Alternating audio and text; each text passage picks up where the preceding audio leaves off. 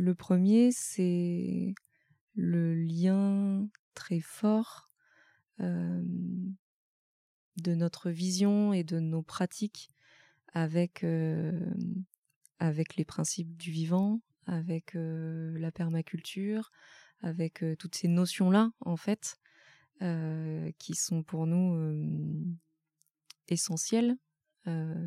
Si on part du principe que si on a eu envie de questionner le rapport au travail, c'est parce qu'on pense qu'il est une des clés pour un changement sociétal, en fait, pour répondre à, l'enjeu qu'on vit tous d'un point de vue climatique et, environnemental.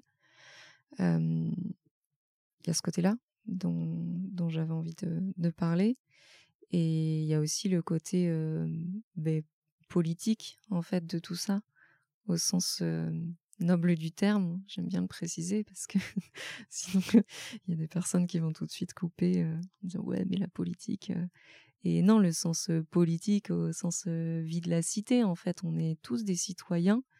pour nous, c'est pas normal de déposer son habit de citoyen en rentrant en rentrant au travail en fait et je trouve ça absurde d'aller s'engager dans des actions sociétales et environnementales le soir sur du bénévolat pendant les vacances si au travail on, mène des actions qui sont destructrices pour le vivant en fait et nous le parti qu'on a pris c'est d'essayer de changer ce rapport-là au travail. Alors, c'est changer de travail, c'est voir le travail autrement, c'est fonctionner autrement, fonctionner de manière plus humaine au travail, c'est plein de choses, plein de solutions.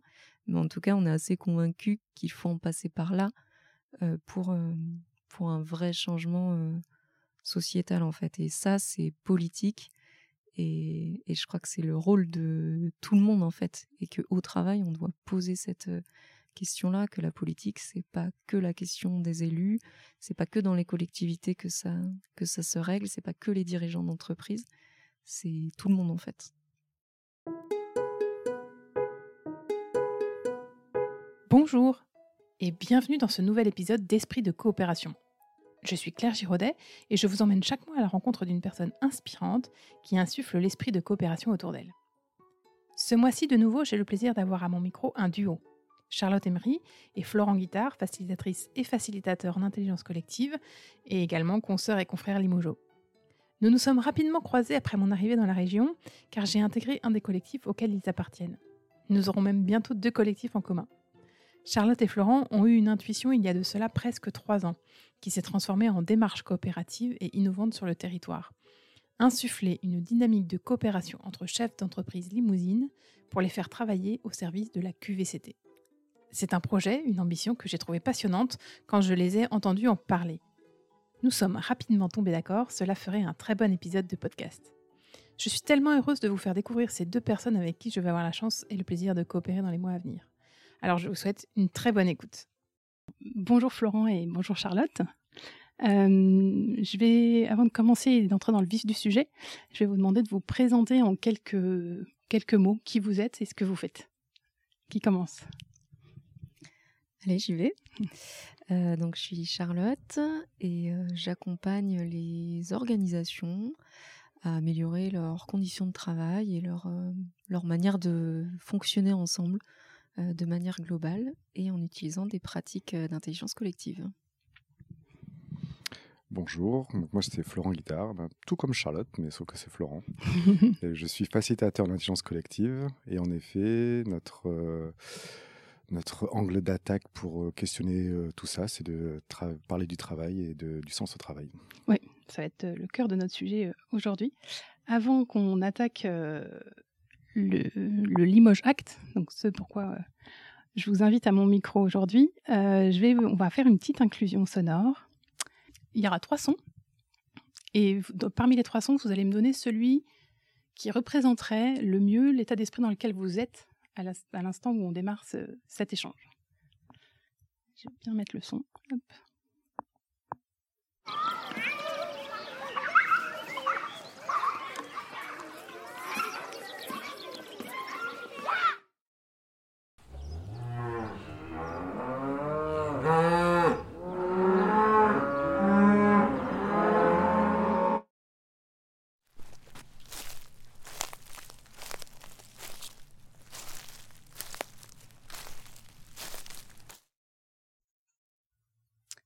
Pour les trois sons. Qui c'est qui a envie de se lancer? Mmh. J'ai le droit de dire les trois. T'as le droit. Euh, pourquoi? Parce que euh, le troisième, celui qui me parlerait le plus, c'est la balade en forêt. Mm. Euh, c'est l'époque des champignons. Donc, c'était mon activité du week-end. Dans la campagne limousine, donc avec les vaches limousines. Et puis euh, le matin de bonne humeur, donc avec le chant des oiseaux qui se réveillent. Donc, Mm. euh, je suis un peu les trois. Ok. Et toi, Charlotte? Je vais éviter le bingo. Euh, moi, c'est le 3 qui me parlerait vraiment le plus euh, sur euh, à la fois euh, côté balade en forêt et euh, ça m'a bien évoqué le, le fait de défricher. En fait, là, j'avais l'impression de marcher sur des fougères, euh, etc., euh, de- d'être un peu dans la jungle. Et après, je peux pas m'empêcher de, de, de rire euh, aux deux parce que ça allie euh, mes racines normandes euh, et le limousin euh, avec le point commun qui est euh, la vache. Voilà. Effectivement, euh, j'ai- volontairement mis euh, des meuglements de vaches puisqu'on va parler de, donc du Limoges Act, de Limoges, du territoire limousin. Donc je ne pouvais pas faire ce, ne- me, me passer de ce clin d'œil. Euh, et avant de- d'entamer euh, le sujet de Limoges Act et de tout ce, que ça, sous-entend, ce que ça, a créé sur le territoire, je démarre toujours mes, échanges avec mes invités avec une question. Parce que vous êtes facilitateur en intelligence collective, donc vous êtes témoin de coopération régulièrement euh, dans votre vie professionnelle. Et euh, j'aimerais savoir ce que vous ressentez quand vous êtes euh, témoin d'une coopération qui, on va, sous-entendre qu'elle se passe bien. Et qu'est-ce que vous ressentez? Quelle est l'émotion qui vous, qui vous envahit, traverse Euh, moi, je l'ai ressenti là, c'est ça Ah. se voit sur mon visage. même si, euh, Oui. Ça s'entend peut-être aussi. C'est euh, un grand sourire qui monte en fait. C'est de l'énergie positive qui vient avec un sentiment de. J'ai souvent ce sentiment-là avec des groupes en fait. L'émergence de quelque chose, on se dit waouh, c'est chouette et c'est puissant. Et voilà, c'est un mélange de, de plusieurs sentiments euh, positifs en fait, de la satisfaction, de la joie. euh, voilà, entre un- quelque chose qui fait sourire euh, spontanément. quoi. Un joyeux mélange. Ouais. Mm. ok. Florent? Moi, je dirais celui de la fierté. Euh, puis d'autres, mais souvent quand euh, j'entends des témoignages ou des feedbacks ou quand on fait des métas sur euh, les séances, euh, les retours des personnes euh, qui nous disent euh, ah oui mais en fait euh, tout le monde devrait fonctionner comme ça, la société devrait fonctionner comme ça euh, et que ça ouvre des perspectives et que ça ouvre des portes finalement. Hum, ouais, je crois que le sentiment le plus fort c'est celui d'être fier de réussir à, créer des, des, des en conscience comme ça. Ouais, vous, vous rejoignez les, sentiments qui sont le plus souvent cités hein, dans, les échanges, c'est la fierté et la joie. Donc, on, est, on est complètement euh, dans ce qu'on a déjà entendu. Et je suis contente de, le réentendre à chaque fois parce que mon idée, c'est aussi ça, c'est de montrer que la coopération, ça peut être extrêmement joyeux et, rendre fier. Rendre fier ceux qui provoquent ce moment, mais rendre fier aussi les participants. J'imagine que vous avez des retours aussi dans, ce sens-là, de, de gens qui disent euh, Ouais, on est fier de ce qu'on a fait parce que de ce qu'on a produit ensemble. Vous l'entendez aussi ça? Oui, on entend, euh, on entend la fierté, on entend le fait aussi que on pensait pas qu'on aurait fait ça, Mm. qu'on aurait pu réussir à produire collectivement ça. Et euh, ouais, ça c'est une surprise positive en fait. Alors, on va parler du Limoges Act. Là, comme ça, dit comme ça, euh, je pense que tout le monde se pose la question de savoir ce que c'est. Donc, qu'est-ce que vous, pouvez- est-ce que vous pouvez nous expliquer ce que c'est le Limoges Act Oui, on peut. Est-ce que vous accepteriez de, de nous l'expliquer? Ouais, c'est plein de choses. C'est euh, plein de choses concrètes et c'est aussi un concept, euh, un projet en, en expérimentation. Euh, déjà acte euh, pour ACT, amélioration des conditions de travail. C'est de là que ça vient. Et, et acte pour le côté engagement aussi. On, voilà, on prend, prend un engagement euh, tous ensemble. Donc ça nous, ça nous parlait de poser ça. Et puis, euh, et puis Limoges, parce que parce que c'est sur ce territoire-là, Alors Limoges au sens très large, hein, on ne s'arrête pas aux frontières administratives, bien évidemment, mais on a envie d'avoir un impact sur le territoire à travers un questionnement sur le rapport au travail et à travers l'amélioration des conditions de travail dans les entreprises au sens très large, hein, les organisations au sens au sens large, qu'elles soient institutionnelles, euh, que ce soit des collectivités, que ce soit des entreprises, euh, petites, moyennes, euh, grandes, peu importe, ce qui compte, c'est le lien entre, entre celles-ci. Donc l'Imojac, c'est plusieurs choses. C'est un parcours d'accompagnement à, à, la qualité de vie et conditions de travail, en fait, de, sensibilisation, se poser les questions euh, pour des managers du, de leur rapport au travail, de leur posture managériale. Donc c'est un accompagnement sur le temps long euh, pour euh, voilà, prendre le temps en fait de se poser les bonnes questions et définir une intention de changement en fait de, de son organisation. C'est aussi c'est un collectif de managers. En fait, on n'a pas envie que de faire ça uniquement au sein des entreprises. L'idée, c'est que les dirigeants d'entreprise, euh, les responsables, les managers, les cadres intermédiaires puissent en discuter euh, entre eux. Donc il y a cette notion de communauté mmh. euh, qui, rentre en jeu. Et puis c'est aussi un collectif de salariés au final, parce que l'objectif c'est bien de transformer après avec, avec les salariés. Ça se fait par deux moyens. Ça se fait par des accompagnements en interne en fait qui sont construits sur mesure au sein des entreprises avec l'ensemble des équipes. Et ça se fait par des rencontres entre les salariés de ces différentes entreprises. Donc, euh, peu importe le secteur, l'idée c'est que les salariés se rencontrent pour parler des sujets, de la qualité de vie et conditions de travail, pour parler de, leur charge mentale, pour parler de l'équilibre vie pro-vie perso, avec pour objectif de bah, des en conscience, en compétences, des changements individuels, collectifs au sein de l'entreprise et euh, l'idéal, c'est collectif euh, au sein du territoire. Au sein du territoire, oui, parce que quand on parle Limoges on, vous, parlez de QVT, qualité de vie au travail, mais vous avez aussi introduit cette notion de QVTT, euh, territorial. Vous avez ajouté le T de territorial. Est-ce que vous pouvez nous en dire un peu plus que sur, euh, sur ce que vous mettez derrière ce QVTT Florent, peut-être? Oui. C'est un concept qu'on a travaillé en intelligence collective avec le groupe le, collectif euh, des Limoges Actés, son petit nom, euh, c'était de, construire quelque chose de, local et d'identifier en fait que ce qui se passe sur un territoire est propre au territoire et que le concept derrière tout ça, c'est se questionner sur le travail, ok, ça c'est la base de notre, travail, euh, mais on considère que le salarié est citoyen et que le citoyen est salarié. Et c'est cette euh, équation-là qui nous semble important de travailler et de faire prendre conscience à, tous les échelles, à toutes les échelles, euh, aussi bien euh, du manager que des salariés, et puis de tout un chacun, travailleur et non travailleur, mmh. qu'on vit dans un écosystème et que cet écosystème conditionne pour tout ou partie notre rapport au travail. Un exemple tout bête, c'est le matin quand on embauche, on doit réveiller nos enfants, on doit les amener à l'école, faire des courses, et tout ça conditionne notre euh, implication dans le travail, notre façon de travailler, notre façon de prendre des décisions, et qu'on ne peut pas se contenter seulement de traiter les questions de QVCT en interne, c'est très bien de le faire, mais on ne peut pas se contenter de faire que ça si on, met un voile sur le en dehors du travail. Mmh. Et l'image acte et notre questionnement avec Charlotte, il est né de ça.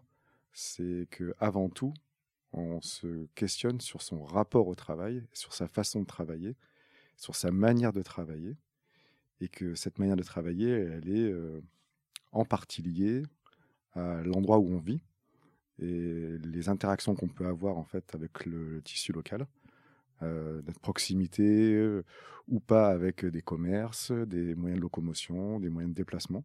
Et tout ça, en fait, euh, c'est un tout. Mmh. Donc oui, le QVTT, c'est presque le TT de tout, en fait. C'est ça, c'est de tout terrain. Donc c'est la qualité du travail territorial. Ok. comment, vous est... comment vous êtes arrivé à vouloir euh, proposer ce genre de, choses? À des top managers sur le, du territoire Comment, comment ça, vous, ça vous est venu? Est-ce que c'est une demande de leur part? Est-ce que c'est vous qui avez initié le truc? Comment comment c'est arrivé?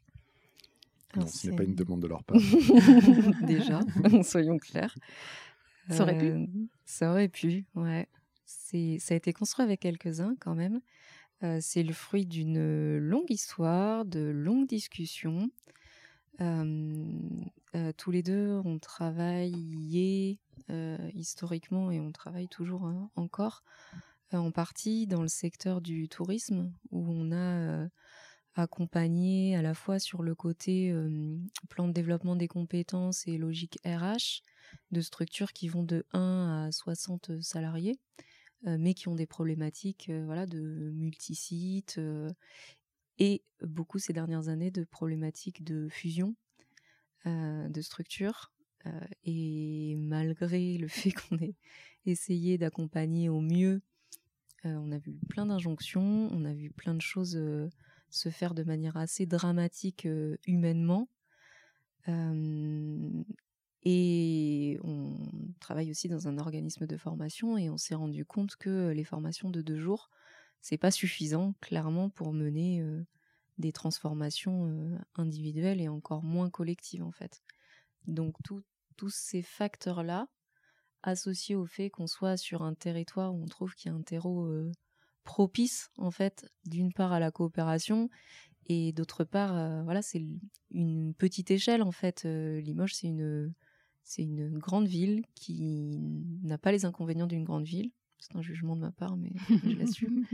Et on s'est dit qu'il y avait un terreau propice en fait à mener des, des actions collectives. Et donc en discutant petit à petit, on, on s'est dit d'une part qu'il fallait proposer quelque chose de territorial, d'autre part qu'il fallait proposer quelque chose sur du temps long, de sortir euh, des deux jours, de sortir des one-shots, en fait accompagner les entreprises sur plusieurs années en ayant cette vision à long terme. Euh, le troisième constat, c'était euh, de rompre l'isolement des dirigeants et des managers parce qu'on nous a beaucoup, on en a beaucoup vu, on nous a beaucoup dit en fait, ben, on se sent tout seul. Euh, pour peu qu'en plus on ait soit des élus, soit un conseil d'administration au-dessus, on est un peu entre le marteau et l'en- et l'enclume en fait. Euh, donc on a besoin d'en parler ensemble, de créer cet espace euh, collectif pour discuter. Et la dernière chose, c'était aussi de revoir les pratiques, en fait, Mm. les, les manières. On veut plus former, on veut pas former de manière descendante. En fait, on revoit les pratiques pour que ce soit co-construit et, et pour montrer que d'autres manières de faire et de travailler et d'apprendre euh, sont possibles. Et puis partir aussi de la réalité, j'imagine, des, des gens que vous accompagnez pour co-construire en fonction de leurs besoins et de leurs attentes et, et de leur réalité de manager, quoi. Mm. Euh, alors, qui, de manière très pratique, euh, combien vous avez euh, accompagné ou vous accompagnez encore de managers euh, et quel type, quelle typologie, si vous pouvez pas donner de nom, mais quelle typologie d'entreprise vous, vous avez dans ce collectif? Il y avait environ 8 entreprises au démarrage, de tout secteur d'activité, de toute taille, de tout statut et de tout marché. Ça allait du digital à l'industrie, en passant par la culture, le loisir, et puis euh, des équipes de moins de 10 personnes à des équipes euh, beaucoup plus importantes. Euh, statut épique, assaut, euh, public, SARL. En fait, on ne s'est pas du tout euh, cantonné à voir les entreprises qui se ressemblent. On est plutôt allé chercher des entreprises emblématiques du territoire. D'accord. Et notre euh, objectif, c'était euh, un peu ce que disait Charlotte, et puis ta réaction, c'était de les faire construire ensemble leur projet d'innovation managériale ou de qualité de vie au travail. Et donc nos outils, nous, c'est l'intelligence collective. Et on ne traite pas, entre guillemets, directement du marché ou des produits ou de leur clientèle. On traite de leur façon de produire ensemble, de créer ensemble et d'avoir des idées ensemble et travailler ensemble. Donc peu importe en fait euh, la taille, la, le marché, euh, les clients de l'entreprise et son statut. Et, et j'imagine que derrière ça, il y a aussi l'idée de leur faire expérimenter euh, ce, qui, ce vers quoi vous voulez les faire tendre ensuite dans leurs entreprises. C'est- J'imagine que c'est c'est ça aussi la démarche. Ouais, c'est le, bah, c'est le gros de la démarche, je dirais en fait, c'est de montrer déjà, enfin de montrer pas, pas de manière descendante, mais en faisant vivre d'autres manières de fonctionner. Et, c'est ça qui est assez génial en fait et qui est très satisfaisant en voyant des personnes évoluer dans leur posture, dans leur manière de faire. toutes ces pratiques en fait d'intelligence collective, le fait de se mettre en cercle avec des chaises sans rien qui nous sépare, de faire des tours de parole, c'est très très déstabilisant au démarrage pour des personnes qui n'ont pas l'habitude ou soit qui ne parlent jamais, soit qui ont l'habitude de parler tout le temps, euh, qui n'ont pas ces habitudes-là en fait. Donc c'est un côté déstabilisant au début, euh, mais on a vérifié, je crois, à chaque fois euh, que c'était au final très satisfaisant d'apprendre mmh. ces manières-là. Et notre objectif, c'est d'avoir d'amener de nouvelles pratiques, de montrer qu'il y a d'autres manières de fonctionner, parce que je pense que le monde du travail, il fonctionne comme ça aujourd'hui parce que on a évolué comme ça sociétalement, on nous a appris ça en mmh. fait depuis notre plus petite éducation et qu'on ne sait pas tellement faire autrement, alors qu'il mmh. que il existe d'autres manières de fonctionner qui sont probablement plus vivantes que celles qui sont dominantes dans le monde du travail, dans la société aujourd'hui. Mmh. Euh, du coup, tu, disais, Florent, que vous avez des profils d'entrepreneurs, de top managers euh, et d'entreprises très différentes. Euh, qu'est-ce que justement cette diversité a permis d'amener dans, le, bah, dans cette coopération qui s'est créée entre, entre ces entreprises Et une autre question, peut-être qu'on le fera en deux temps, mais je me suis interrogée quand je, me suis intéressée à ce sujet et à, ce que, à cette initiative. le fait parfois on peut avoir en tant que top manager ou responsable d'entreprise un peu frileux à l'idée de partager ses pratiques, de, de s'ouvrir à d'autres euh, entreprises. Et euh, voilà, c'est une question, une interrogation. Comment les gens, les, gens que vous avez accompagnés ont abordé euh, et cette diversité et cette ouverture sur moi je pratique les choses comme ça et comment toi tu fais? Je commence à répondre si tu veux, tu peux compléter. Je pense que la première vertu, c'est qu'il n'y a pas de comparaison. Euh, puisqu'il n'y a pas le même marché, pas les mêmes, euh, il n'y a pas de comparaison entre eux. Et ce qui, ce qui, ce qui crée en quelque part en fait cette envie de travailler ensemble, c'est aussi le lien au territoire. Et ce sont les méthodes d'intelligence collective qu'on a mis en qu'on a mis en place, qui sont en fait alors, le mot que j'ai, c'est difficile ou complexe à intégrer dès le démarrage, mais progressivement, en fait, ça a créé de la confiance, ça a créé euh, une envie et une écoute, et une réciprocité et de l'entraide. donc, je crois que ouais, le fait qu'il ne soit pas concurrent et qu'il n'ait pas à juger de ce qui se passe ailleurs est facilité par, nos méthodes euh, je crois que ça, c'est ça qui fonctionne dans la coopération. Tous les profils tellement différents fait que du coup, il y a effectivement il y, a une espèce d'horizontalité qui s'installe euh, et du coup, aucune aucun moyen de comparaison, que tu le disais, palpable et, et, et, concret, qui, qui, fait que du coup, on peut se permettre de dire des choses euh, qu'on se permettrait peut-être pas avec le concurrent en frontal. Quoi. Ouais. Et puis, et puis dans le parcours, on a euh, une séance sur la diversité. Mm. Et, euh, et, donc, elle arrive en début du parcours. Mm. Donc, c'est justement quelque chose qui nous permet d'ouvrir sur l'humanité, sur les humains, les, voilà, le fait religieux, l'inclusion. Euh. Donc, toutes ces choses-là, en fait, font prendre tellement de hauteur. Et après, on fait appel, en fait, aux, aux expériences de, de, de chacun. Et donc, c'est plutôt l'expérience qui est mise sur la table plutôt que le jugement ou la, la ou je sais pas ou, la peur de dire ben moi je fais ci peut-être que je fais mal. On autorise le fait que parfois il puisse dire je sais pas si j'ai raison moi peut-être que je fais mal mais en tout cas je, je, tente de faire comme ça. Mmh. voilà on fait appel aussi à, la multifacette à la pluralité des gens euh, et à leur diversité. Et on a aussi pu vérifier en fait euh, parce qu'on a fait ce même parcours euh, d'un point de vue sectoriel en fait, mmh. avec des gens qui font le même métier, en l'occurrence euh, dans le secteur du tourisme.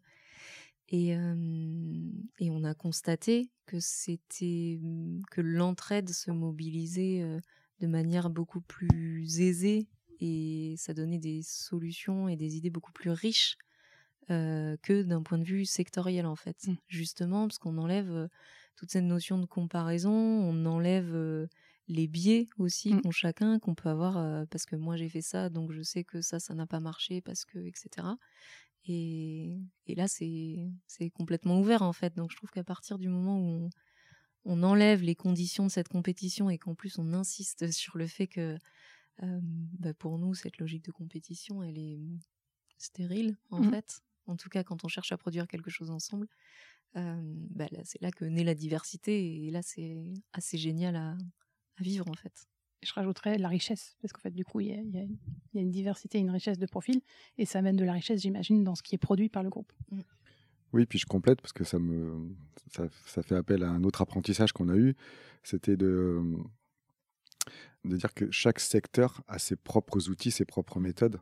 Souvent, on est accompagné historiquement dans tel ou tel secteur avec telle ou telle méthode, tel ou tel outil, euh, et, euh, et donc, et donc, en fait de croiser ça.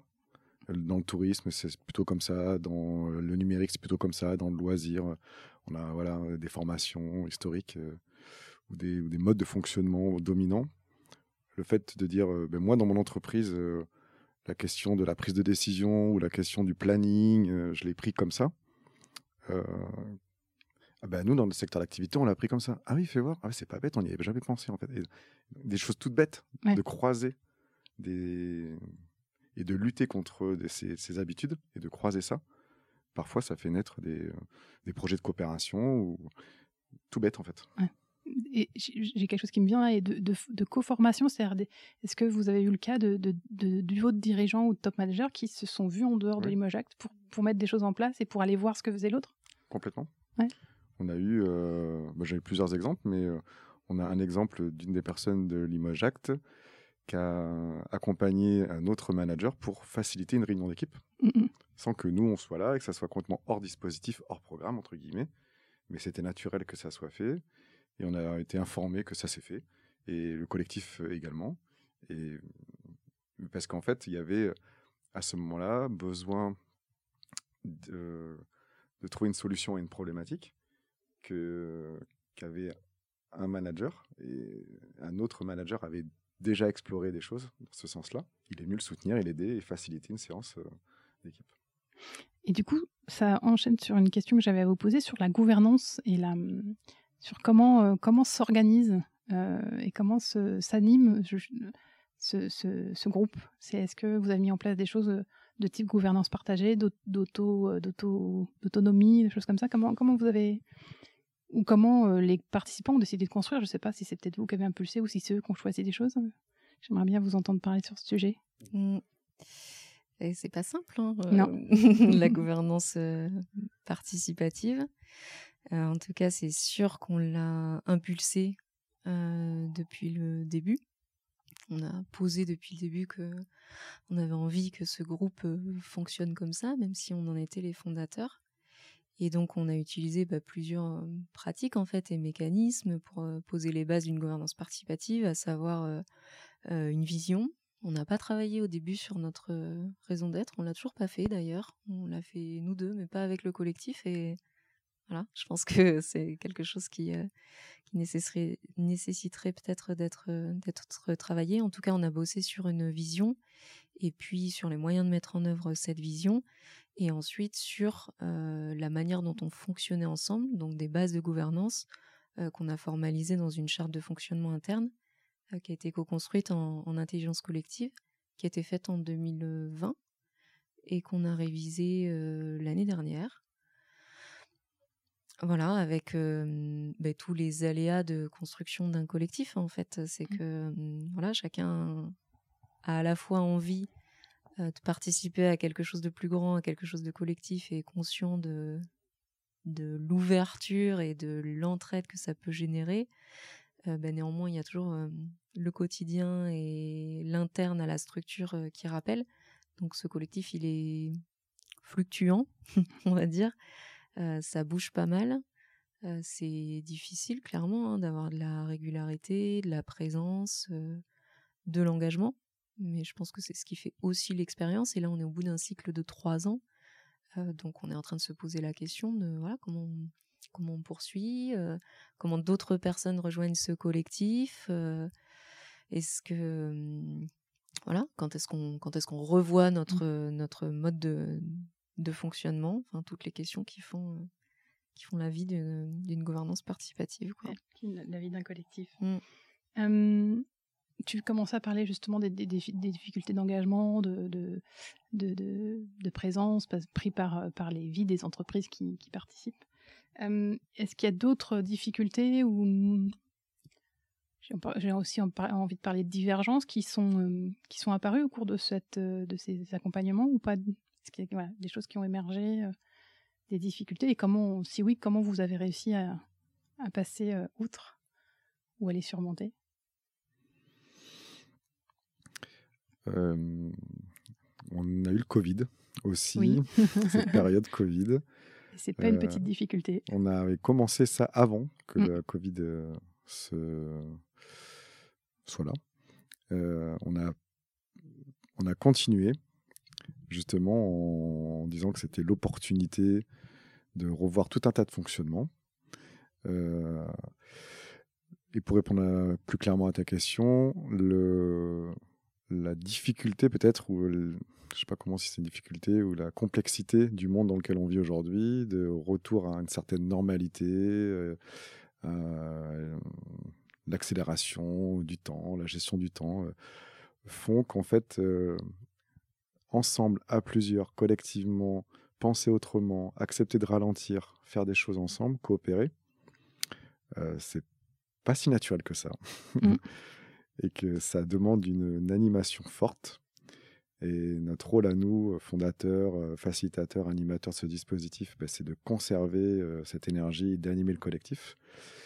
Et euh, là où l'autogouvernance ou l'auto-animation euh, pourrait fonctionner, c'est pas si naturel que ça encore. Donc pour nous, c'est aujourd'hui une des pistes de travail, d'exploration, de faire vivre un collectif sur un temps long, au-delà d'un cycle de réalisation euh, pour une intention qui nous dépasse. Mmh.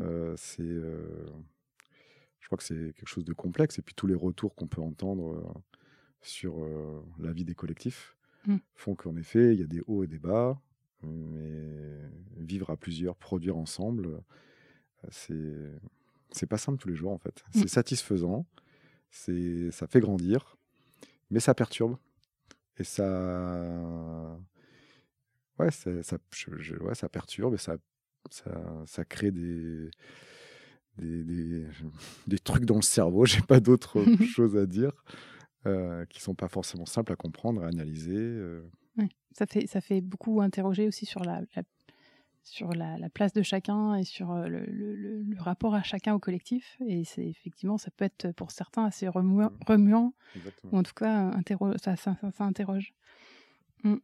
Est-ce que justement, dans, vous avez, si, vous avez envie, si vous avez quelque chose qui vous a marqué, de retour de participants un peu plus concrets qui, sont encore dans le collectif ou qui, sont sortis du collectif, justement sur ce que ça leur a, apporté en, en, tant qu'individu avant, le manager, en fait, en tant que personne. Est-ce que vous avez quelque chose qui, pourrait être partagé mmh. C'est à la fois une, une, source de satisfaction et une limite, en fait. Mmh. C'est que quand on a constitué ce premier collectif, on est allé chercher aussi des individus, hein, des gens qui avaient mmh. envie de se questionner, de bosser ensemble, de, de, faire autrement. Et, et on touche beaucoup les individus, en fait, au final. Et je crois que les apports, ils, sont, ils ont vocation à être collectifs au service d'une structure, d'un territoire, mais ils sont d'abord beaucoup individuels et personnels. Et moi, ce que je trouve génial, c'est les changements de posture des personnes, en fait. Mmh. Quand tu vois une personne qui ne pouvait pas s'empêcher de, parler ou de couper la parole et, et qui maintenant mais, défend ardemment le principe du, tour de parole ou en tout cas trouve très satisfaisant de, de, fonctionner comme ça. Je trouve ça assez assez génial en fait. Mmh. Ça c'est du, point de vue des, managers et après du point de vue des, équipes. Quand on va dans les équipes, en fait, des personnes qui étaient introverties, qui ne s'exprimaient pas, voire qui étaient sur la défensive et qu'on les voit au fil des mois ben, s'ouvrir, participer, être plus à l'aise, moi je trouve que c'est le, truc le plus génial en fait qui puisse, qui puisse arriver. Le dernier exemple que j'ai en tête, c'est il y a 15 jours. C'était la quatrième journée d'animation et de facilitation d'un collectif où il y avait aussi de la gouvernance qui était là dans l'équipe. Et la personne qui a parlé en premier euh, à la déclusion, c'est une personne qui était hyper timide, qui ne pouvait pas s'exprimer, qui, voilà, qui, qui, ne savait pas faire en fait. Et de la voir en fait en déclusion dire bah, du coup je vais commencer et je voudrais dire ça, voilà sur ce que je retiens. Bah, pour moi c'était euh, c'était tout bête, mais quelque chose de réussi. Mmh. Elle l'aurait pas, elle l'aurait jamais fait dans des situations autres, en fait. Mmh. Et j'ai envie de partager aussi deux élus de collectivités qui étaient présents et qui se rendaient ensuite à un conseil communautaire. voilà. en ayant vécu cet après-midi-là, on les a vus partir. Ils ont dit bon, bon, voilà, on verra en fait ce que ce que ça va donner, mais en disant ce serait génial que ça puisse fonctionner comme ça en fait dans, dans ces instances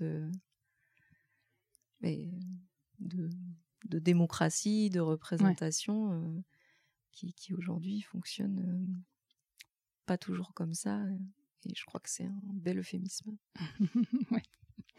on, va, on va aborder un, côté très pratique, on va dire l'accompagnement, c'est décomposé en, en, quel, euh, quel format? Est-ce qu'il y, euh, y, a eu des plénières? Est-ce qu'il y a eu de la formation? Euh, Quel rythme vous avez eu? Enfin, voilà, je, voulais aborder un peu les questions un peu pratiques pour que ceux qui éventuellement auraient envie de rejoindre le, le collectif puissent comprendre un peu ce que ça, ce que ça sous-entend en termes logistiques, pratiques. Je commence et puis donc le parcours des managers, des directeurs, direction, top management, euh, responsables. C'est un parcours d'une année. Mmh Grosso modo, on est sur 8-9 mois, avec un rendez-vous par mois, mmh qui alterne présentiel et distanciel, et coaching individuel. Euh, à travers euh, ce parcours-là, dès le démarrage, on, permet aux participants de, de trouver une intention, l'intention managériale, de transformation, d'accompagnement. Euh, et toutes les séances, collectives et individuelles, sont là pour nourrir cette intention. Et euh, donc ça, c'est vraiment euh, la première année, une année de sensibilisation, une année de, formation et d'accompagnement sur la montée en conscience de l'intelligence collective et de la, qualité du travail territorial, à travers en fait plusieurs rendez-vous sur une année. Mmh. Ensuite, il y a la possibilité de faire des formations et des intras en intra-entreprise. Soit pendant cette année de, du parcours, soit après, mmh. avec l'idée qu'une fois que le top management est sensibilisé, a compris, a travaillé l'intention, on peut diffuser et s'aimer tout ça dans les équipes, l'intelligence collective et la QVCT, au service soit de l'intention du manager, soit de l'intention de la structure. Et là, c'est des formations en fonction de, bah, de la commande et de, l'envie. Ça peut être une formation de deux jours, une formation de plusieurs jours étalée sur une année. Et la troisième chose qui nous tient à cœur et qui est vraiment la marque de fabrique, c'est les rencontres entre les salariés des différentes structures, où là, en fait, on permet aux salariés de se rencontrer sur leur temps de travail. Là, c'est important c'est pas euh, en dehors du temps de travail, c'est pas, euh, pas un truc en plus quoi. C'est pas un truc en truc, un truc en plus. On pose pas une récup, on prend pas une mmh. journée de RTT. Euh, c'est pendant son temps de travail. les salariés se rencontrent sur des sujets du travail. On en a mené quatre aujourd'hui sur la sensibilisation à la qualité de vie au travail territorial. Donc permettre aux salariés de Limoges et des entreprises du Limoges Act d'identifier des actions qui pourraient favoriser la qualité au travail territorial. Euh, une autre sur euh, euh, l'équilibre vie pro et l'équilibre, enfin, l'équilibre vie pro vie perso, pardon, la charge mentale. Mmh. Et là, on est en train de programmer sur l'éco-responsabilité. Donc, et c'est ces endroits-là qui sont pour nous hyper important. Pas que ça reste qu'au niveau du top management, Mhm. mais qu'on permette que ça soit assez concret et visible aux salariés de voir que l'entreprise, le territoire, le manager, euh, les collaborateurs euh, euh, bah, font ce qui est pour nous important, se questionnent sur leur travail et leur rapport au travail Et s'empare du sujet? et s'emparent du sujet. Quitte à inter- interpeller le manager euh, parce qu'ils ont, eux, relevé quelque chose d'important qui n'a peut-être pas été pensé par, par le manager? Complètement. Et dans nos méthodes, toujours d'intelligence collective, c'est pas le manager qui propose et les salariés qui, qui, voilà, qui sont sou- soumis à trouver une solution. C'est on, on, on, on- on pousse même le trait à pas dire qui vient de quelles entreprises, qui est manager. Voilà, c'est vraiment euh, des rencontres euh, entre salariés. Euh, et euh, on ne sait pas qui est le manager de qui. Et c'est nous, c'est une certaine satisfaction là aussi Mm. de ne pas faire le Saint-Péternel tour de, tour de table, qui fait quoi, euh, de faire complètement autre chose. Et, et la production, on est, on est, en- on est enrichi. Complètement. Bah c'est oui, c'est la puissance de l'intelligence collective, Mhm. c'est-à-dire que que tu sois euh, euh, juste euh, la- l'agent d'accueil ou euh, le top manager, de toute manière, tu as, des choses à dire sur la vie de l'entreprise et sur comment on vit dans cette entreprise. Donc, est-ce- tu as parlé un peu du- des, des- des défis qui attendent ce collectif maintenant? Euh, sur, euh, vous, sentez que vous arrivez au bout d'un cycle et puis qu'il va peut-être falloir réinterroger certaines choses. Euh, justement, donc tu parlais que vous n'avez toujours pas partagé un- une raison d'être et est-ce que il y a des choses quand même qui commencent à émerger? Est-ce que des, des projections qui commencent à se faire ou, ou vous n'en êtes pas du tout pas du tout là pour les prochaines prochains mois ou prochaines années? Ah, si, si, les projections, elles sont, elles sont là. hein. On, a, on a établi une vision qu'on avait mise euh, à l'horizon, euh, je me souviens plus, euh, dans, dans un an, dans deux ans. Enfin, c'est, on Mm. y est déjà, en fait. Euh, comme toujours, quand on réalise une vision, on est optimiste. Donc, euh, évidemment, tout n'est pas réalisé. Donc, on poursuit là-dessus, en fait. Euh, L'idée, c'est de continuer à alimenter cette dynamique collective euh, de managers euh, pour ben, réduire l'isolement, favoriser l'entraide, se poser des questions et aller vraiment beaucoup plus loin que l'échange de cartes de visite où on fait une action ensemble. En fait, on se parle entre humains en, en enlevant le, le costume. Euh, de vraiment continuer à pousser avec les équipes, en fait, et, euh, et peut-être de rentrer directement par les équipes, en fait, si euh, Mm. certaines organisations ou entreprises sont intéressées. euh, ben on, peut débroussailler en fait d'abord avec les équipes avant de rejoindre le collectif. Je pense, je pense que justement il y a plusieurs manières aujourd'hui de, de, de faire collectif ensemble, donc de continuer à pousser tout ça. Euh, nous, on a envie d'apporter aussi beaucoup de, de bah, d'inspiration en fait et de nos réflexions sur euh, les manières de travailler, sur euh, d'autres manières de penser, sur euh, le, le rapport au travail versus notre impact écologique, les transformations sociétales. Envie de pousser, de pousser toutes ces choses-là en fait. Donc Mhm. le collectif, il, il a vocation à se poursuivre en fait, à se à se consolider Consolider. d'une part et à s'agrandir euh, euh, vraiment d'autre part et puis à revoir en fait cette euh, à définir cette raison d'être ensemble à revoir cette vision pour qu'on fasse aussi avec avec les gens qui arriveront Justement, je- c'est ma question, c'est s'il y a quelqu'un qui veut vous rejoindre aujourd'hui, c'est toujours possible. Et il sera le bienvenu, j'imagine, même s'il prend le train en marche, j'ai envie de dire. Oui, on a besoin de 109, on a besoin de faire grandir, euh, on, on- et on ne veut pas que ça soit de l'entre-soi. Mhm. Donc euh, oui, bien sûr. Il prend pas forcément le train en marche, puisqu'en fait c'est une communauté. Mm. La communauté, elle est là aussi pour inclure. euh, et ce qu'on veut trouver, c'est un, un nouveau, un nouveau groupe qui intégrerait le parcours. Mm.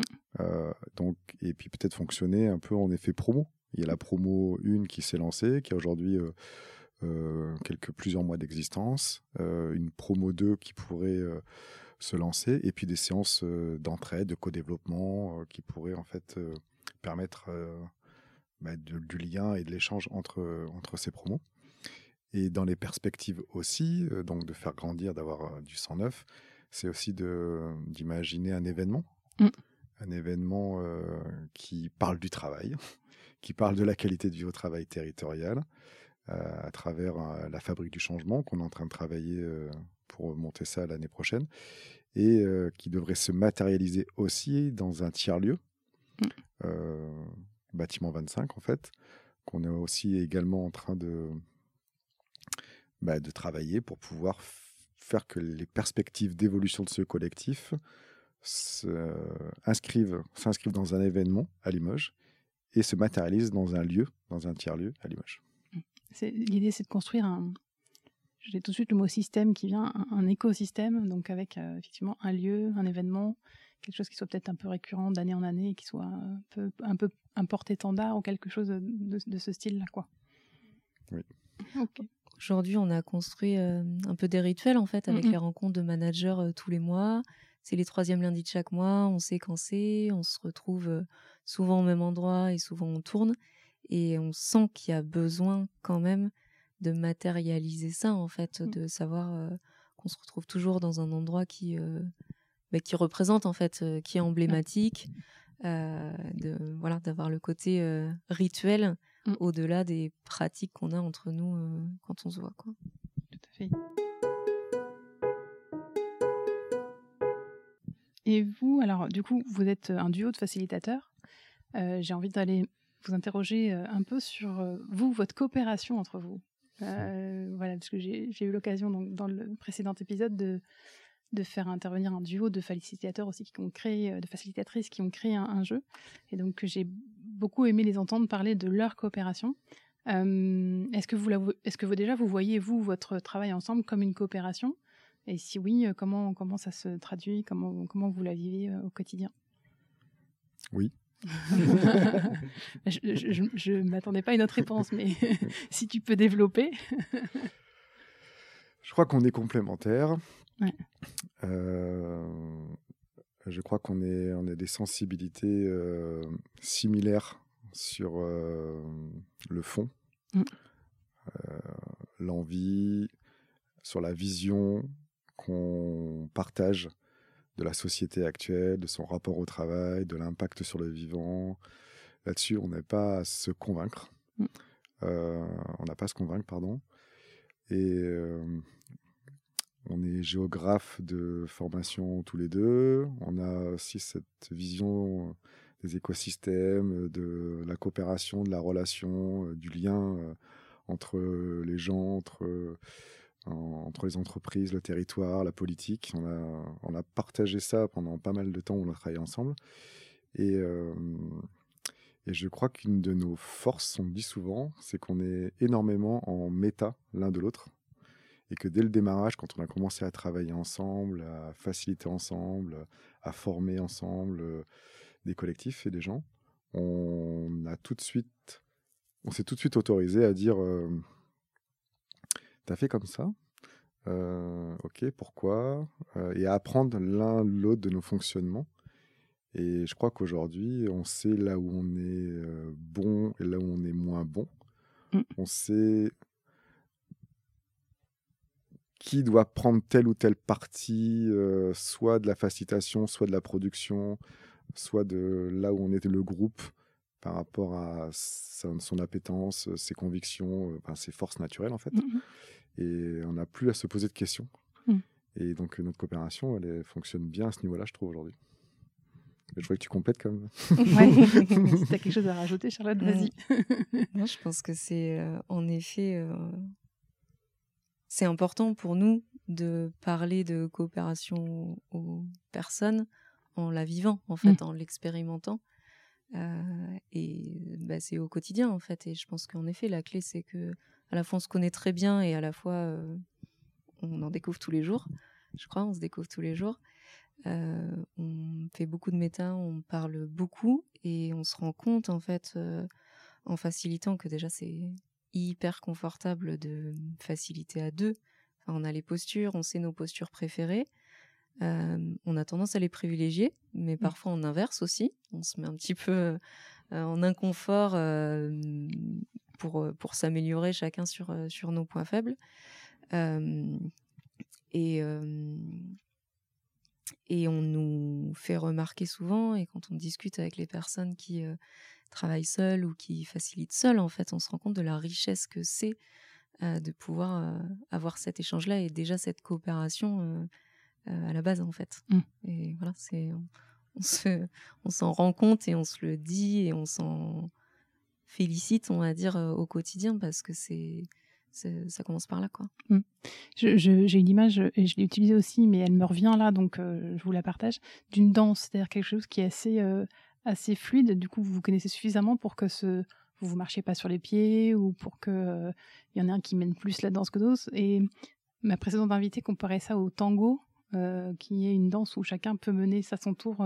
c'est aussi ça, dans votre duo, il y a aussi des fois quelqu'un qui prend un peu le lead, l'un de vous qui prend un peu le lead parce que c'est une, partie qui lui est plus, plus confortable, dans laquelle il est plus à l'aise en posture. Et inversement, enfin, ça, ça se passe comme ça Oui, je pense pas qu'on qu'on puisse dire qu'on prend le lead.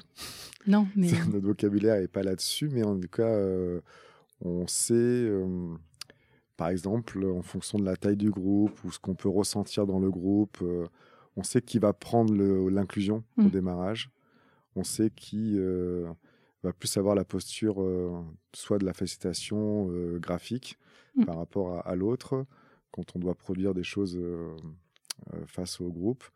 voilà, c'est assez naturel. si plus d'hommes ou de femmes, plus de, tout un tas de choses ou des mmh. choses qu'on a pu entendre. Euh, donc, euh, ouais, c'est un tango, une valse. Euh, c'est fluide en tout cas. J'ai pas la, la bourrée limousine.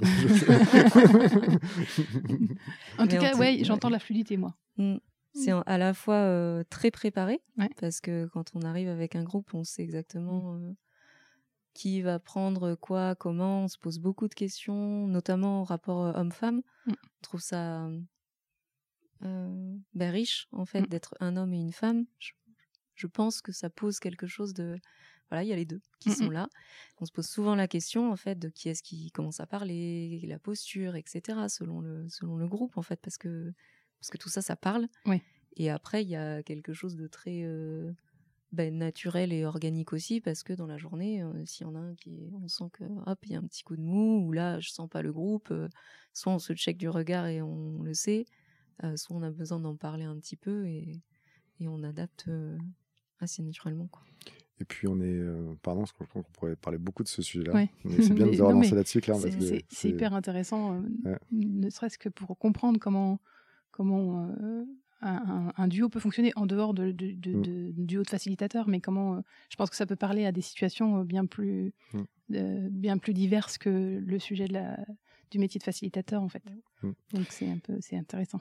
On a eu un retour, euh, on a facilité un séminaire il y a deux mois de ça, où il y avait un facilitateur dans, euh, dans le collectif.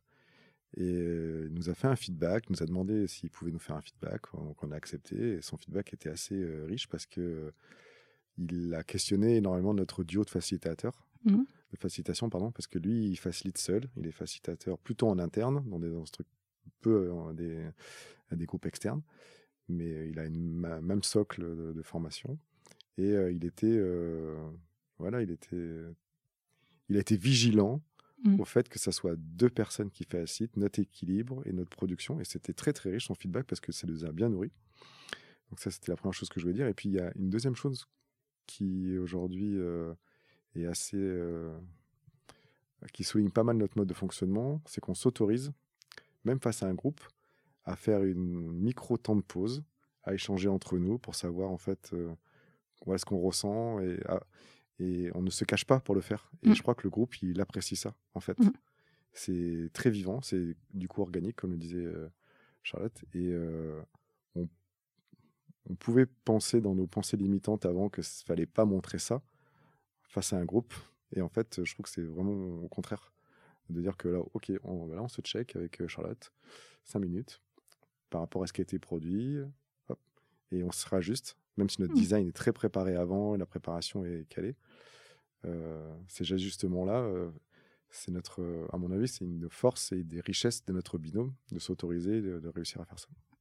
Oui, je, dans la posture félicitateur, je ne peux, pas parler de vulnérabilité, mais vous, vous c'est un peu s'autoriser, pas le droit à l'erreur non plus, mais c'est euh, quelque chose de cet ordre-là, de dire au groupe, bah là, ce qui se passe, ça nous interroge, et on a besoin, euh, pour être bien présent avec vous et être en, lien avec vous, de, de nous réinterroger, nous, mmh. sur ce qu'on... Et donc, c'est, c'est, ni du droit à l'erreur, ni de la vulnérabilité, mais c'est un espèce de mix peut-être des deux qui est, euh, qui est, qui est intéressant.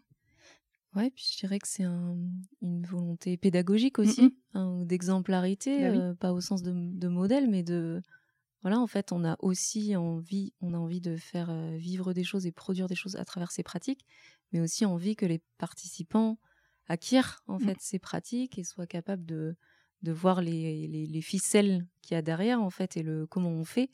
Et pour ça, on se dit le mieux c'est d'être euh, transparent sur notre sur notre manière de faire quoi. Mmh. Et je, voulais juste rajouter un petit truc sur le, côté coopération, c'est que on n'est pas que tous les deux aussi. Mmh. On a un, vécu de collectif. Je crois qu'on a besoin de vivre plein de collectifs pour euh, sentir ce que ça donne et, et pour euh, expérimenter, pour être euh, capable d'en parler en fait. Et on a un vécu de salarié dans une petite structure qui s'est engagée vers une gouvernance participative hein, avec toutes les, tous les avantages et toutes les difficultés que que ça peut avoir. En tout cas, c'était l'idée du, chemin. Euh, et puis, euh, dans une coopérative d'activité et d'emploi qui est composée de 200 coopérateurs avec tout type de métier et qui fonctionne justement avec cette gouvernance participative. Et mmh. le fait de ne pas être non plus que tous les deux et de vivre ces collectifs de différentes tailles en plus, c'est bah, riche, quoi. Ça nous fait ça nous fait vivre plein de, plein de manières de faire et on remarque que même si parfois on prend les mêmes chemins et on fait les mêmes étapes, ça se passe jamais de la même manière. Quoi. Complètement. Euh, on va se diriger tranquillement vers euh, la déclusion et vers la fin de cet échange. Euh, on a évoqué plein de choses. Est-ce que là, vous avez un sujet auquel que je vous ai pas, vers lequel je vous ai pas mené, mais que vous avez envie d'aborder et de, partager avant qu'on qu'on passe à la déclusion?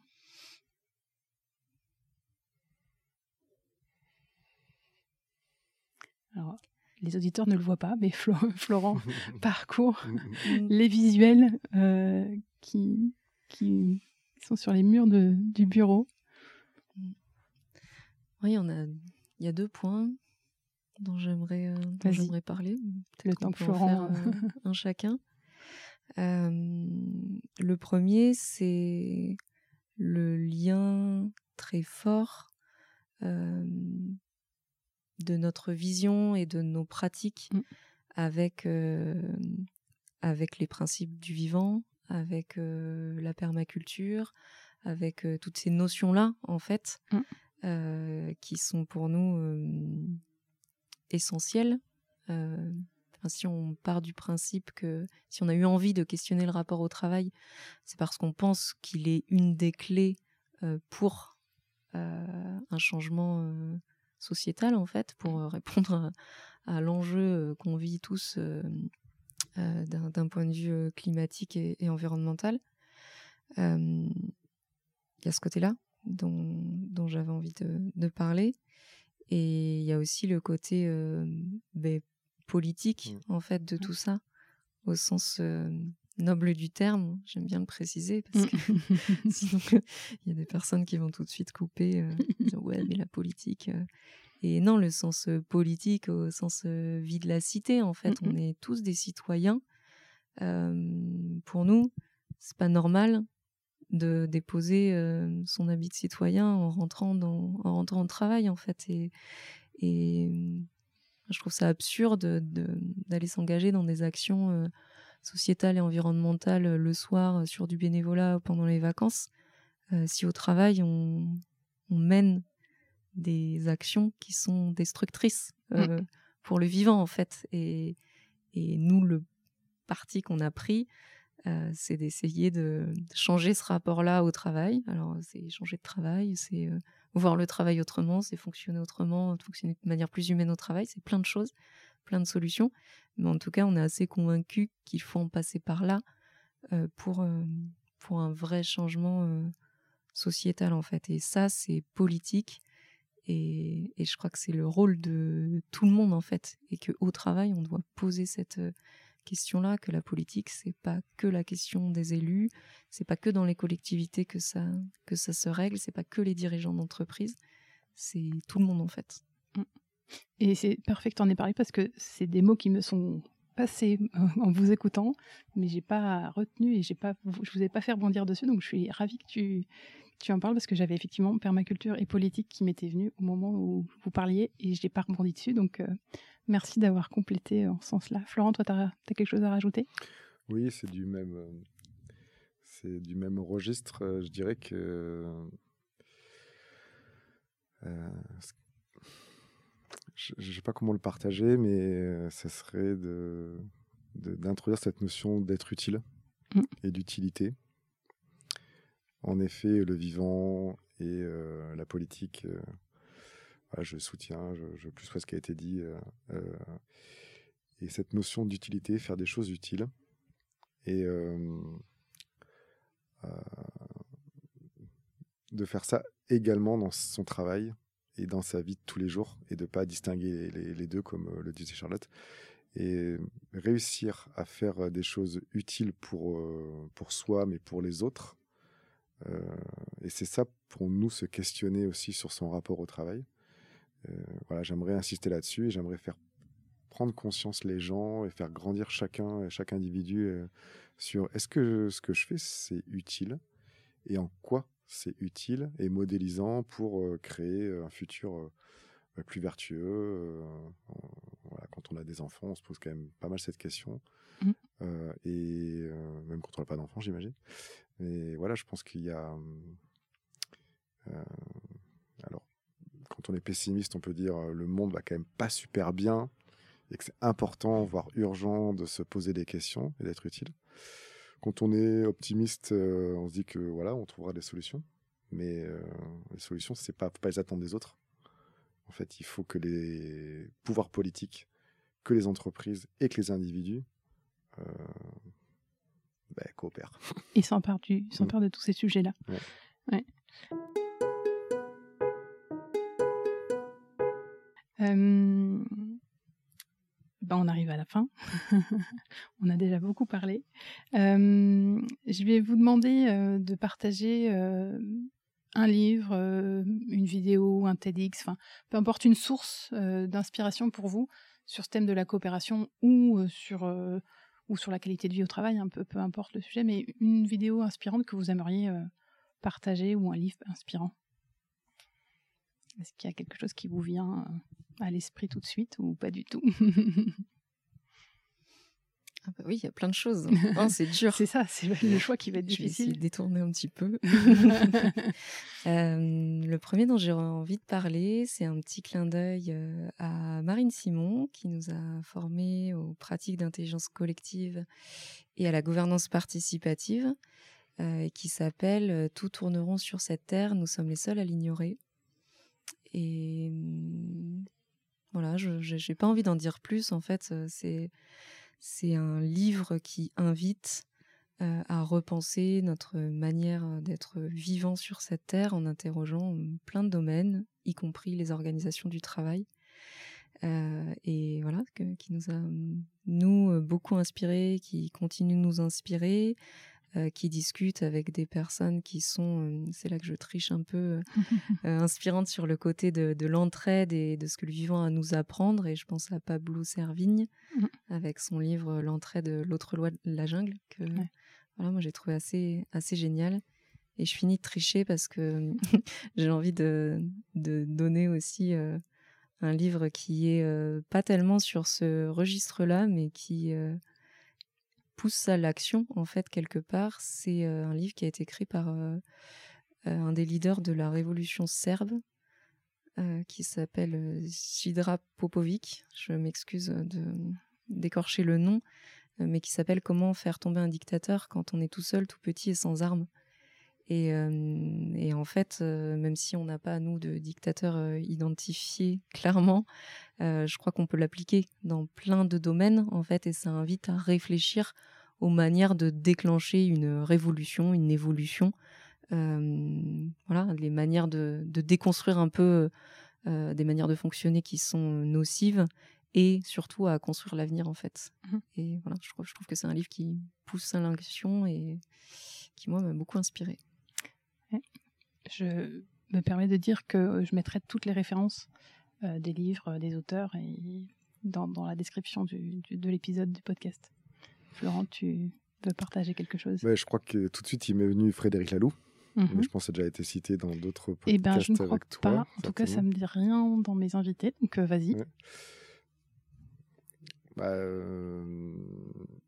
son livre est de 2014, donc c'est peut-être un petit peu vieux. Ça reprend en fait les principes des organisations et du management. Voilà, à travers les couleurs Lalou, j'invite vraiment tout le monde à, feuilleter tout ça, à trouver sur internet une vidéo peut-être qui explique son livre et sa pensée. et c'est assez fondateur hein, pour toute la remise en question, notamment du management et des prises de décision. Euh, donc voilà. Mais j'ai plutôt pensé à un autre livre qui s'appelle Manière d'être vivant de mmh. Baptiste Morisot, qui est un prof euh, philosophe à, la, à Marseille. C'est le dernier bouquin que j'ai lu. Euh, il y a un petit moment déjà. je le dis pas. enfin, si, je le dis. ouais, il euh, analyse les loups mmh et réfléchit à la façon dont les loups prennent leurs décisions, vivent, coopèrent, échangent. il essaye, c'est ça que j'ai beaucoup apprécié, de sortir de jugement que l'homme peut avoir d'un animal, mais d'imaginer que l'animal a d'autres façons de percevoir et de vivre les choses qui n'ont rien à voir avec euh, ce qu'un humain peut créer ou penser. Et donc, en fait, il part d'une feuille blanche. Mm. Euh, et je trouve que c'est fort parce que on est. Euh, pour moi, ça fait réfléchir en fait aux préjugés, aux convictions qu'on peut tous avoir. et aux projections qu'on peut faire. Voilà. Et en fait, il essaye de dire maintenant, si en fait je me trompe et que c'est pas comme ça qu'ils nous perçoivent pour X ou Y raison, et du coup, je sais pas. Et là, ce je sais pas, j'aime bien. Bah, merci pour, euh, pour euh, ce partage euh, relativement riche. Ça, va donner des idées, j'espère, aux auditeurs et aux, auditrices. Et ben on, arrive à la déclusion. je pose généralement deux questions à mes invités. Ils en choisissent une à laquelle ils répondent. En tant que facilitateur, elles vont pas vous étonner. Mais la première, c'est qu'est-ce que vous retenez de notre échange? Et la deuxième possibilité, c'est quel prochain petit pas avez-vous envie de faire pour plus de coopération dans un des collectifs auxquels vous appartenez?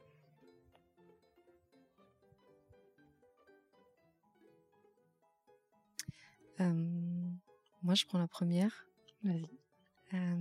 Et ce que je retiens de cet échange, c'est l'utilité que ça a d'en parler parce que c'est pas évident. Euh, c'est clairement pas une évidence en fait euh, la coopération et je pense qu'il faut en parler. Nous on a besoin d'en parler, on a envie d'en parler. Euh, je trouve ça utile d'échanger dessus parce que c'est apprenant aussi en fait de faire cet exercice pour nous en fait de voilà d'en parler, de, de, répondre aux questions, de se re-questionner sur sur sur sa manière de faire. C'est ça que je retiens en fait, mmh. l'utilité de la du partage et de la parole euh, sur ce sujet. Et merci euh, de nous donner cette opportunité et, de la créer avec, euh, avec d'autres personnes aussi. C'est aussi pour ça et avec cette intention-là que j'ai créé le podcast, c'est que ce soit quelque chose d'utile et, d'inspirant. Donc, je suis heureuse de, de rejoindre sur cette question de l'utilité. Et Florent? Je vais prendre la seconde. Euh, on, va permettre à un collectif euh, qu'on facilite de changer de posture et de leur permettre de faciliter des, temps, prendre une inclusion et de faire ça en fait en, méta et en feedback après pour comprendre ce qui s'est passé. Et euh, C'est quelque chose qu'on n'a pas forcément proposé. Et là, on a un collectif qu'on a suit depuis trois ans, qui est assez mûr, qui nous le demande pas forcément, mais qui le sous-entend, de pouvoir monter un petit peu aussi en, en compétences en matière de facilitation et d'intelligence collective. Et euh, notre prochain petit pas de la coopération, bah, c'est euh, de changer un petit peu ses places euh, et de permettre euh, de, sans forcément passer par euh, une formation, mais de permettre de tester des choses d'en apprendre des choses. Et donc on va tester ça euh, fin novembre avec un groupe. Euh. Voilà, on t'en reparlera. Bah, avec plaisir. Je suis assez curieuse, ça, ça a aiguisé ma curiosité. Euh, bah, J'ai plus qu'à vous remercier tous les deux euh, du temps que vous, avez consacré pour parler de ce sujet passionnant. Euh, et puis euh, de vous dire à bientôt parce que nous avons la chance euh, euh, de faire partie d'un collectif en commun et j'espère que on va continuer longtemps à travailler et à coopérer ensemble pour, euh, pour euh, porter cette, euh, ce message que la coopération c'est chouette et que c'est un avenir désirable. Merci beaucoup à vous deux. Merci à toi. Merci Claire. Merci à vous pour votre écoute. J'espère que cet échange vous aura inspiré ou donné envie d'insuffler à votre tour l'esprit de coopération autour de vous. Si vous avez apprécié cet épisode, je vous encourage à le partager autour de vous ou à mettre un commentaire sympa ou 5 étoiles sur Apple Podcast. Vous m'aiderez de cette manière à faire connaître ce podcast et à diffuser encore plus largement l'esprit de coopération. Merci à vous pour cela. À bientôt pour un nouvel épisode et en attendant, prenez soin de vous.